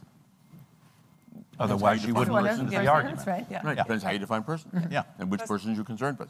Professor Cavanaugh. Sure. I mean, part of the question here is um, uh, uh, the distinction between universal and particular, and the kind of illusory, I think, search for a kind of universal, overarching um, agreement that that we're all going to be able to kind of. Uh, put our uh, like a universal political agreement that we're all going to be able to put our religious uh, agreements uh, aside. I mean, there, natural law, I think, has been uh, a really dangerous thing precisely for the reasons that Ross said. I mean, Catholics think natural law is universal, and everybody else thinks natural law is Catholic, right? And and that's um, that's Sort of part like, of the sort of like the church right? itself, you know. And so, um, right. Um, so the idea that, that we need to come up with rules for discussion before we start talking, I think, is a dangerous uh, idea. That we, we just talk and, um, and then we see what, what happens in the kind of give and take uh, of, uh, of conversation. Um, where I would maybe want to push back on Ross or see what you have to, to say about this. I, I've just been reading your book, uh, Bad Religion. And um, you, you, you kind of make certain arguments, uh, historical arguments in there about what has happened to Christianity in, in America. And the underlying assumption seems to be that the ultimate goal is America in some ways, right? And, and there, that's something that's been underlying this discussion as well, is how do we serve, how do, how do universities serve America? Right. Mm-hmm. Create And, and that might be a problem, right? I mean, it, mm-hmm. because precisely what happens to Catholicism in America might, I mean, the, the kind of emptying out and secularization that happens might in some ways be the result of, a, of assimilation, Yes. right? And, lo- and loss uh, of particularity. And so the idea that our ultimate goal is to kind of buttress the American social order um, I I think you might want to uh, nuance that or, or, or walk that back in significant ways. I mean, the, ultimately, you know, you, you want to argue that the ultimate goal is truth. Yes. I mean, I, I think that there, there is a sense in which you, if the truth is true, you would expect it to have some positive social consequences. Um, not always and everywhere, not necessarily, but I don't think it's unreasonable to say, uh, you know, religion X's truth claims can be analyzed in part in terms of whether the society, a society dominated by said religion seems to enhance human flourishing. Um, and that's, Right. that's my mm-hmm. partial mm-hmm. defense of mm-hmm. that tack that I took in the book. But my, my, no, my general view, I, I think that corrective is correct. And it's sort of, hmm. you know, my, my view is that the American social order is worth propping up until it isn't.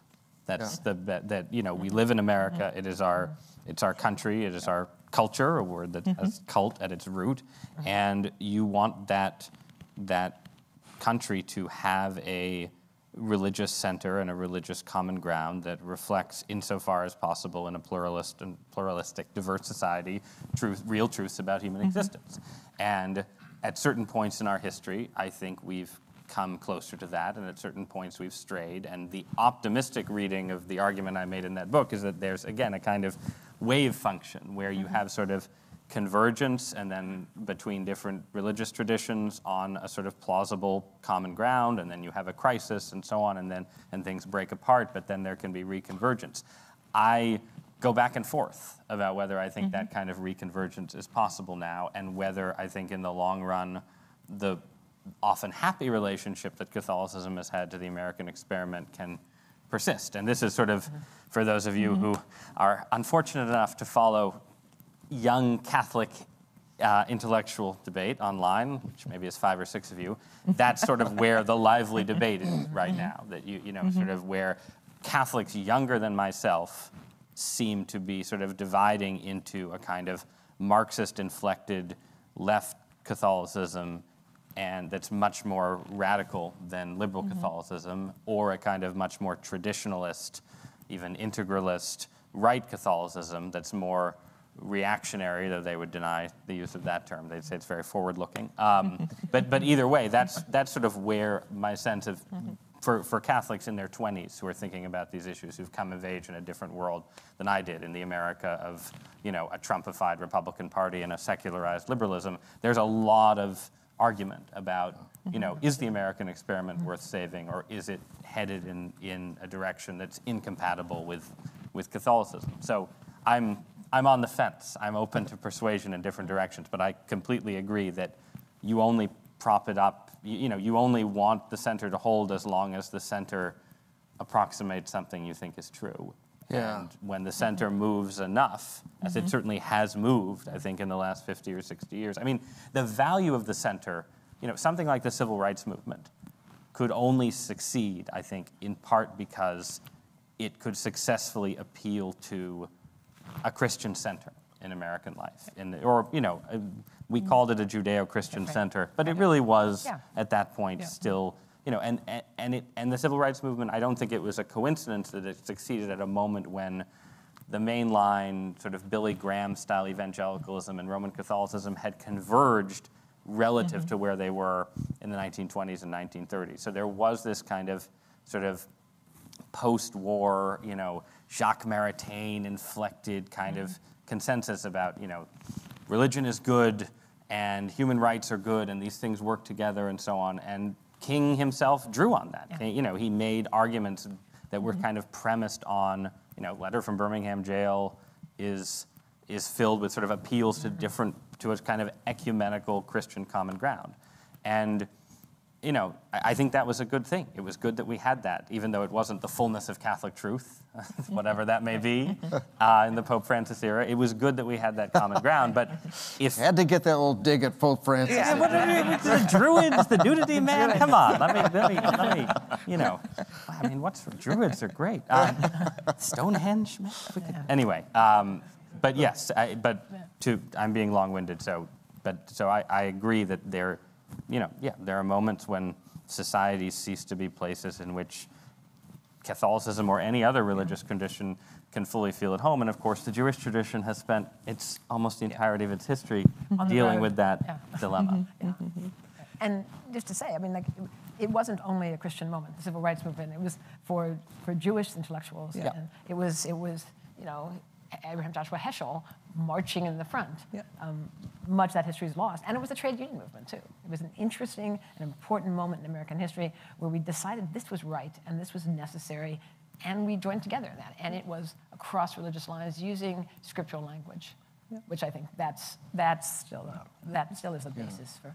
But, but you've got the same sort of debates going on within the Jewish community. I mean, I'm thinking of Cuddihy's book on the ordeal of civility, right? I mean, part of the, you, you buy into the bargain of liberal uh, democracy and then the synagogue empties out in, in Right. some ways. Except right? that what's happening in Judaism is fundamentally interesting and different, I think. I mean, when I read your book, I thought, this is a different story that I'm partaking in, where there's enormous growth of orthodoxy, both modern orthodoxy and Haredi orthodoxy. And so it's a very interesting moment. And then the complexities of Israel and Zionism and how that's experienced Yeah. are also part of that story.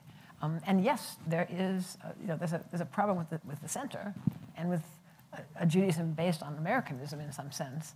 But it's an ongoing debate that I could join in happily with those 20 year olds about whether um, it is possible to live a fully Jewish life in, in diaspora or not. That's a very lively debate. Right. And can I ask, what do you make of the gay rights movement? In, Just in 30, chair, in 30 seconds or less. Yeah. Um, in religion, I mean, what in From the same perspective you Yes. talked about the civil rights movement. Yeah. I think the the gay rights movement is a moment when the, I guess that sort of the presuppositions that I'm talking about shifted in a more well, I mean, it, sorry, it's, it's easier. The, I mean, the sexual That's why I like being a professor. right. The, se- I mean, the sexual revolution. What do revolution. you think, The sexual revolution generally seems to me to have sort of created a decisive break between New Testament sexual morality um, and sort of modern bourgeois life in a way that wa- that's I mean the, a big part of this the disappearance of the possibility of this kind of center is that the center of America accepts the sexual revolution and it's very hard I'm not going to say impossible but it's very hard to balance any kind of sort of traditional religious orthodoxy and a full acceptance of the sexual revolution. For a period of time, gay rights seemed like the sort of the exception, right? It was this place where the traditionalists said, well, we still, this, w the center is still with us. Um, but in fact, it, it, I think it ultimately, um, I probably said this in bad religion, so you've, you know, I- I repeat yourself. But the, you know, it, it turned out to be a- to, to be a weak point once once the sort of logic had fully unfolded and sort of social change had advanced far enough that you know people actually knew that they had gay relatives and gay friends and neighbors and so on. So it's it's sort of it's actually one of the hardest points of traditional sexual ethics, and therefore it's the place where sort of the, in the end the tension between that ethic and the emergent, more sort of individualistic ethic has become sharpest. Um, is that, does, that, does that make sense? mean, that sort of, Yeah. it's easy. I mean, we're talking about the divorce debate in the Catholic Church. The, Yeah. you know, Catholic, what Catholicism says to divorced and remarried people, it's, it's a hard teaching, right? But at least they're told that they can marry one person, right? And, Um, and the person who's attracted to members of the same sex is told something much harder. And again, as you come to, yeah, to to know actual gay people, that tension becomes apparent and it becomes a stronger place of breakdown and tension, I think, than, than even intellectually at least, and than the, than the divorce revolution before it. Mm-hmm. But isn't there a way in which you can read the New Testament and extend it to gay marriage? I mean, I, I don't find that so problematic. I mean, Paul is a little hard, but, but the gospel isn't. a little. Yeah. Well, I mean, right. So first you have to exclude Paul, or Yeah. or you can, you know, I mean, Yeah, if we- sure, you can just- re, you reread Paul and you say he's just talking about promiscuous homosexuality and, and and so on. Um, but then you're still left with, you know, the I mean the the I mean what what Jesus does in the New Testament is take the Jewish law around sex and marriage and make it more demanding and focus it more intently, I th- in, at least in his explicit words, on male-female difference and sort of the idea of sort of the you know the rejoining of male and female as sort of the the fundament, if you will, of um, sort of sexual relational life. So I, I guess my my general my general reaction to the rereadings is, um, and this may seem like a strange way of putting it, but I, I feel like if the rereadings are correct, then there is a kind of deep unfairness and even trickery in God's revelation. Because, you know, I mean, Jesus overturns a lot of customs and taboos. right. He Mhm. comes in, he comes in and, you know, knocks everything over. And only on, se- uh, on sex and uh, sex and money, he doesn't. Sex and money, he makes tougher. Ri- ritual stuff, he makes easier. Gender difference, he makes easier. He's, you know, very, you know, very gender egalitarian relative to, to the landscape of the time. There's sort of implicit, I think, strong implicit racial egalitarianism in the New Testament. Um, but there, the, that sort of, you know, the traditional Jewish sort of view of what sex is and what it's for and who should do it is, is strengthened. And so it's not that the reading is impossible, but hmm. it implies something to me about Jesus as God and the trustworthiness of revelation that is would make me skeptical about the nature of the God I'm being asked to worship. That you know, But- but- surely Jesus could have dropped a hint and said, you know, I mean, there were gay people Yeah. in in first cent, you know, there were divorced people. I mean, he he could have he if he if he and God the Father know, Yeah. you know, have divine foreknowledge and so on, they certainly he was certainly capable of overturning traditions and taboos. Why did he ask same-sex attracted Christians to bear their cross to no purpose for 2,000 Mm-hmm. years? It seems awfully harsh of a God of love not to not to make make his agreement with contemporary sexual liberalism a little more explicit. But as, as a but, but one- comment. As, a- as a Protestant, what I like about the Catholic tradition is that it's so rich that it's not limited to just scripture. So Augustine on the good of marriage sees the essence of marriage friendship before offspring, sacrament, and fidelity. So I think there, there's enough in the Catholic tradition that you can actually make the case. And, and I feel that certainly at a university, it behooves theologians to make that case, to try and bring Certainly. sources in rapport I'm, I'm just saying with, I find it a little. I, am not. I'm not convinced by it. I'm not. I'm Yeah. not saying that you mm-hmm. shouldn't make the case. It's more just, and, and this is a case where my own Catholicism has probably. You know, I'm.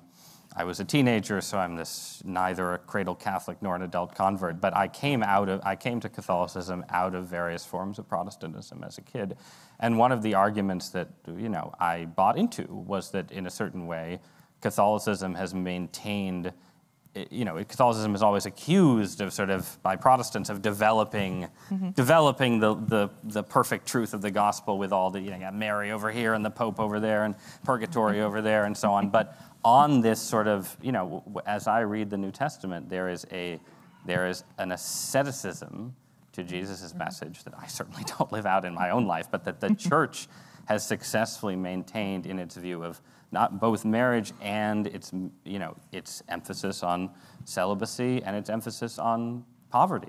You know, mm-hmm. I mean, the, the church has failed to live out the sort of communal model of the first disciples, but it has maintained in that you know in the monastic tradition this sort of intensity. So I, again, I find that sort of that link between Catholicism and the and the Gospels, the link between these sort of hard parts of Catholicism and the Gospels, to be one of the more compelling reasons to be Catholic, which again explains some of my, no doubt, over the top skepticism about Pope Francis. Yeah, so- Rather than a question about the nature of the deity or the nature of revelation or Christology, I think the deeper question here with respect to Jeff's question is Is there progress in moral knowledge?